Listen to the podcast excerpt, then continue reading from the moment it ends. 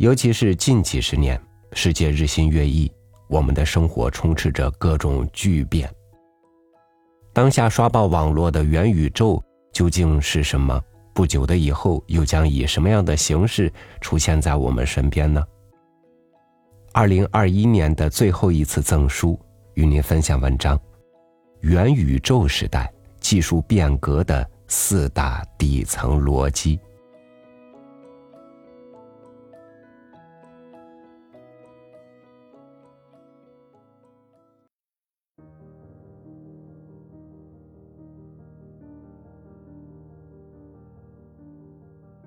二零二一年可谓元宇宙元年。从扎克伯格将公司改名为 Meta，并宣布我们将是元宇宙优先，不在 Facebook 优先，到英伟达宣布推出为元宇宙建立提供基础的模拟和协作，从微软努力打造企业元宇宙，到日本社交平台 GREE 开展元宇宙业务。不仅科技公司在元宇宙赛道上争相布局，一些机构也积极参与其中。罗永浩在近期发布的微博中表示，又要投身高科技创业。在评论中和粉丝互动时回答，创业方向将是 AR、VR、MR。这不禁让人猜想，罗永浩下一次创业方向也将是元宇宙。二十一世纪是元宇宙的时代，无论你是谁，我们注定将生活在一个真实世界与元宇宙共存的年代。什么是元宇宙？元宇宙时代将会带来哪些商业机会？数字时代的我们将会受到哪些影响？韩国元宇宙项目核心学者。三星、LG、现代汽车等企业元宇宙项目专家金向允博士在新书《元宇宙时代》中，系统梳理了元宇宙四大呈现形态，为我们展现了元宇宙蕴藏的巨大技术变革和商业途径。元宇宙正在成为全球经济的中心。所谓元宇宙，就是。超越现实的虚拟世界。由于元宇宙的呈现形式一直在不断演化，所以即便是此时此刻，我们也很难将它抽象到某个固定的概念上。把生活点滴上传到 Facebook、Instagram One 或 Coco Story Two，注册成为在线社区的活跃用户，或者玩玩网络游戏，这些都是在元宇宙中生活的方式。截至二零二一年一月。为多家元宇宙的运营公司提供后台网络服务的亚马逊，市值达一点六五二万亿美元，位列世界第三。谷歌旗下拥有主流视频博客、YouTube 视频网站，市值超过一点二八三万亿美元，是世界第四大最具价值的公司。生命日志领域的龙头老大 Facebook，市值已超过七千八百一十亿美元，位列世界第六。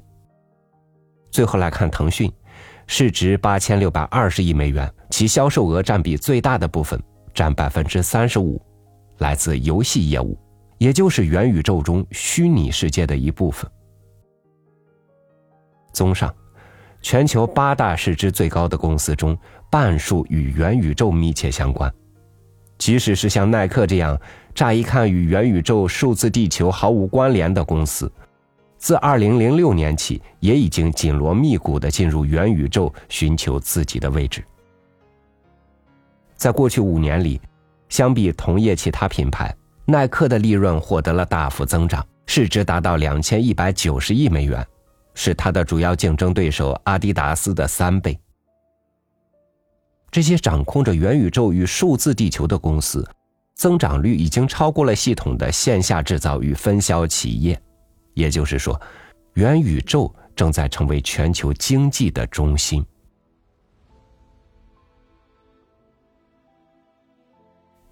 元宇宙的数字世界，你将收到四张门票。第一张门票会通过增强现实实现，在那里，现实世界披上了奇幻的斗篷，你能体会到轻松便捷。第二张门票。通往生命日志的世界。在那里，你的真实形象和生活方式，随着你在数字世界里的记录与分享，不断丰满。第三张门票会带你进入镜像世界，在那里，真实世界被复刻进数字空间，新的商业模式不断涌现。最后一张门票会带你进入虚拟世界，与其他几种元宇宙形态相比，虚拟世界似乎离现实最遥远。却被认为是未来增长最快的领域。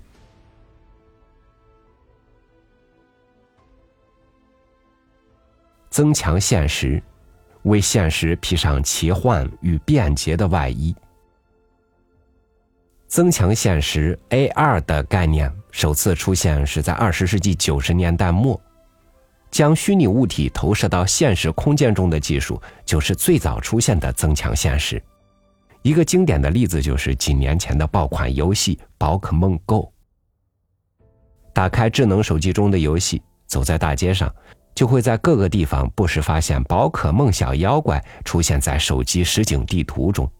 游戏目标是要捕捉所有的宝可梦，于是玩家纷纷走上街头小巷，四处寻找稀有品种。数字王国与现实世界再次融为一体。人们第一次在真实世界中碰到虚拟事物时，最强烈的感受往往是惊异。当地球上根本不存在的神奇生物通过手机屏幕叠加出现在实景世界中时，人们总会觉得不可思议。然而，游戏并不是增强现实唯一的用武之地。增强现实给我们带来的一方面的价值在于轻松便捷。比如，能将导航信息投影到车前窗玻璃的屏显前窗玻璃、电影字幕、音效以及电视或网页的弹窗信息，这些手段都能帮助我们轻松处理新信息，无需过多占用我们的精力。增强现实的另一重要应用体现在制造业，智能工厂。指的是一种面向未来的生产制造设施，能在生产过程中通过应用多种信息通信技术手段，达到提高生产效率的目的。在运用的增强现实技术的工厂中，工人通过叠加在真实物体上的图像，获取完成工作所需要的各种信息。叠加的图像可以让工人轻松获取各种重要信息，比如零件说明、库存水平、总装配图。工厂操作进程、计划完成时间等，这些信息可以大大降低工作中的错误，有效减少生产中断，进而缩短生产时间，提升产品质量，同时有效防范各类事故风险，不断提高安全生产水平。空客公司已经在把一种叫做 Mirror 的增强现实系统运用到再造机型的制造过程中。以三 D 形式为工程师提供生产所需的全部必要信息。通过 Mirai 系统，空客将支架检查所需的时间从三个星期减少到三天。同样的方法还可以用在已发货产品的维护和修理上。头戴式设备或平板电脑可以精准的告诉现场工人哪个部分需要进行维修。清楚明了的展示修理某个部位需要采用什么方式，用到哪些零部件。这种技术还可以帮助工作人员远程解决问题，工程师无需亲临需要维修的产品或零部件所在的地方。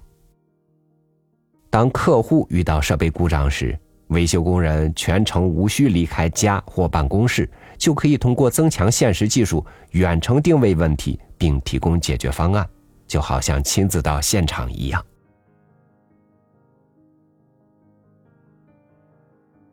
通过在改进安全生产、缩短工时、优化产品质量、降低培训成本等方面实现的一系列好处，增强现实正在改变生产制造的前沿环境。在不远的将来，制造工人很有可能足不出户，就可以通过元宇宙舒舒服服的在自己家或办公室完成全部生产过程的操作。生命日志，在数字世界重现我的生活。生命日志，指的是人们把与生活相关的种种体验和信息加以记录、保存，有时还会进行分享的一种行为。我们常用的社交媒体都属于这种元宇宙，比如 Facebook、Instagram、Twitter 等等。人们在这里的活动大致有两种。一种是随手记录自己在学习、工作以及日常生活中方方面面各种细碎的时刻，通过文字、图片与视频的形式存放在网上；另一种活动是去浏览别人的生活日志，为他们留言，说说自己的看法，发发表情，表达一下自己的感受，或者把对方的日志链接到自己的账号中，便于日后翻阅或转载。在现代社会中，人们同时生活在真实世界与多重元宇宙中，会以不同的人格形象存在。人们在家中、工作场合、匿名的社交媒体以及网络游戏中表现出不同的性格特点，这并不稀奇。而在不同的元宇宙中展现不同形象的自己，或者凸显或掩饰自己的一部分性格特征，并不是精神疾病的指征。反而是不同元宇宙中自己所呈现的不同侧面，才组成了一个真正的我。一起坐在大讲堂时腼腆的我，在开放聊天室中推心置腹的我，在 YouTube 直播间中给素昧平生、忧心忡忡的学生送去安慰的我，这些共同构成了一个真实的我。围绕生命日志这种形式建立的社交媒体元宇宙，如果想要得到发展，就需要有快速触达客户的能力。平台服务的操作设计应避免过于复杂难以掌握，以简单方便易上手为宜。生态系统应该做到开放包容，允许多元化的个人与企业融入其中，并以适合自己的方式开展活动。在元宇宙中。可控性效应在某些时候被运用的淋漓尽致。生命日志元宇宙中的一种文化，我们可以自由的记录生活，随性的与他人分享，但如果必要，我们也可以一删了之，或是关闭分享。能够掌控自己的记录，按自己的喜好去决定如何分享，这是极大的便利。也让人心里有底，但时不时的，我们是否也应该反思，人与人之间的关系可以被如此草率的对待吗？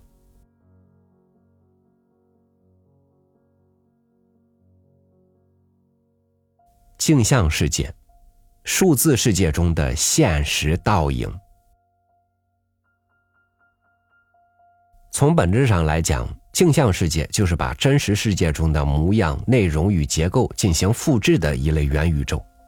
这类元宇宙在设计之初，就是为了提升真实世界的效率，扩大现实世界的边界。谷歌地图就是镜像世界的一种。在线地图不仅能显示道路的示意图与地址，还能提供我们平视方向上的街景图像与俯瞰图片。真实世界中的地图进行数字化处理后，成了镜像世界得以运转的重要基石之一。地图服务提供商通过定期更新地图信息，确保真实世界中的变化能够如实的反映到在线地图中。镜像世界展现给我们的似乎都是真实世界原本的样子，但是一个镜像世界。不足以囊括整个真实世界。想象一下，假如你家附近的一条巷子里有一家餐馆、一家干洗店，在真实世界中，你可能会去这家餐馆吃饭。如果不巧把酱汁溅到衣服上，你可以直接去隔壁干洗店进行处理。但是在送餐软件中，并没有这样直接的横向关联。即便在真实世界中，餐馆的旁边确实有一家干洗店，外卖软件这个元宇宙中也不会出现那家干洗店，因为这个元宇宙是专门用于改善食品外送的效率与服务延展性的。显然，即便镜像世界就像一面反映真实世界的镜子，它们与真实世界还是有很多区别的。然而，正因为能有效的提升效率、扩充服务内涵，镜像世界已经被广泛应用于各种领域，包括商业、教育、运输、分销以及文化内容等。在医学研究中，镜像世界也提供了巨大帮助。华盛顿大学研究团队的 Foldit 项目向公众开放了一个线上实验室，人们在其中可以有不计其数的方式对氨基酸链进行折叠。进入实验室后，如果你成功折叠出一种能够匹配病毒先突结构的蛋白质，系统会给你一个得分，并且会提升你的排名。Foldit 从2011年起获得了广泛关注。找到某种治疗艾滋病病毒所需要的蛋白质结构，是一个困扰了科研人员十年的难题，一直没有得到解决。然而，这个挑战却被 Foldit 中六万名参与破解游戏的玩家在十天内攻破。二零二零年春天，华盛顿大学研究团队又在 Foldit 中上传了一个重大的挑战任务。该挑战任务是要对 SARS-CoV-2 蛋白质的结构进行研究。以期找到应对新冠病毒的方法。截至二零二零年九月，约有二十万人登录过这个大型在线实验室，进入这个元宇宙，参加到解决这场流行病的实验合作中了。尽管其他制药公司或实验室研制出了疫苗，但并不意味着这二十万人的努力没有意义，因为病毒的特性决定了他们会随着时间的推移不断的变异。而通过 Foldit 提前获取大量的蛋白质结构设计，对于我们应对不断变异的病毒大有助益。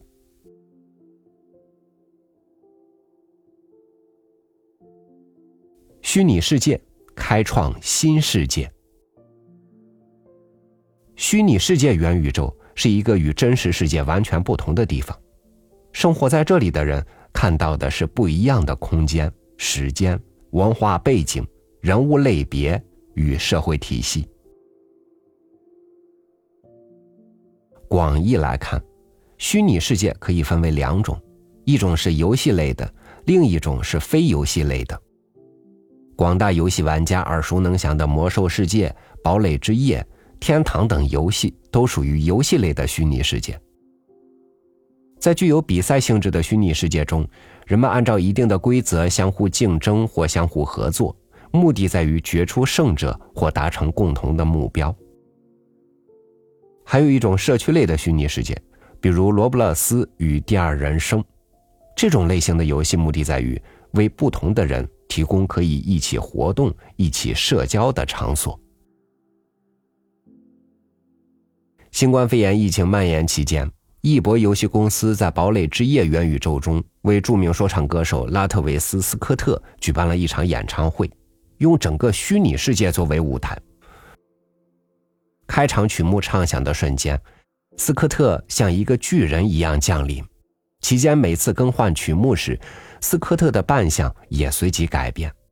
在一个场景中，斯科特周身燃起大火，随着整个背景被烈焰吞没，斯科特涅槃变身，成了一个半机械人。在另一首动感十足的曲目中。斯科特带领堡垒之夜的玩家腾空而起，一起飞向太空。这场演唱会足足吸引了一千两百三十万名观众。堡垒之夜还与耐克合作，将耐克在现实世界中的产品带进元宇宙。耐克旗下的空中飞人系列装备，在这个元宇宙中的商店里售价为一千八百 V 币。这套商品系列被嵌套进游戏中。如果有玩家购买了这个系列，并且完成了游戏中的特定任务，还可以获得额外的福利。堡垒之夜与漫威也进行了合作，把漫威电影中各种超级英雄使用的武器在游戏中重现。这样的合作代表了一种新型的创收模式。像耐克与漫威这样看上去与虚拟世界元宇宙没有关系的公司。把自己的现实世界中的知识产权授权给虚拟世界元宇宙来使用，并从中赚取利益。截至二零二零年五月，已有超过三点五亿人进入过这款游戏。目前，如果要网上购物，我们需要打开浏览器，登录邮箱，然后打开一个窗口后再次登录。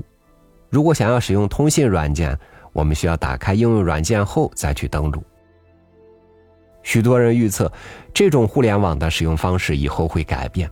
他们认为，我们会在一个统一的元宇宙中工作、购物、与他人交流，就像在真实世界中一样，获得综合的体验。元宇宙时代，人类才是真正第一次进入这个虚拟世界。准确的说，虽然身体还是在现实世界，但是感官完全进去了，如同电影《黑客帝国》里的黑客一样，只要一上网，人体的感知就完全进入了一个全新的虚拟世界。我无法准确预测未来元宇宙会是什么样。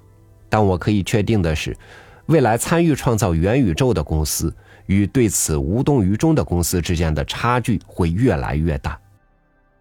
如果你想找到一条超越苹果、亚马逊、脸书与谷歌的路，一定要关注元宇宙的未来。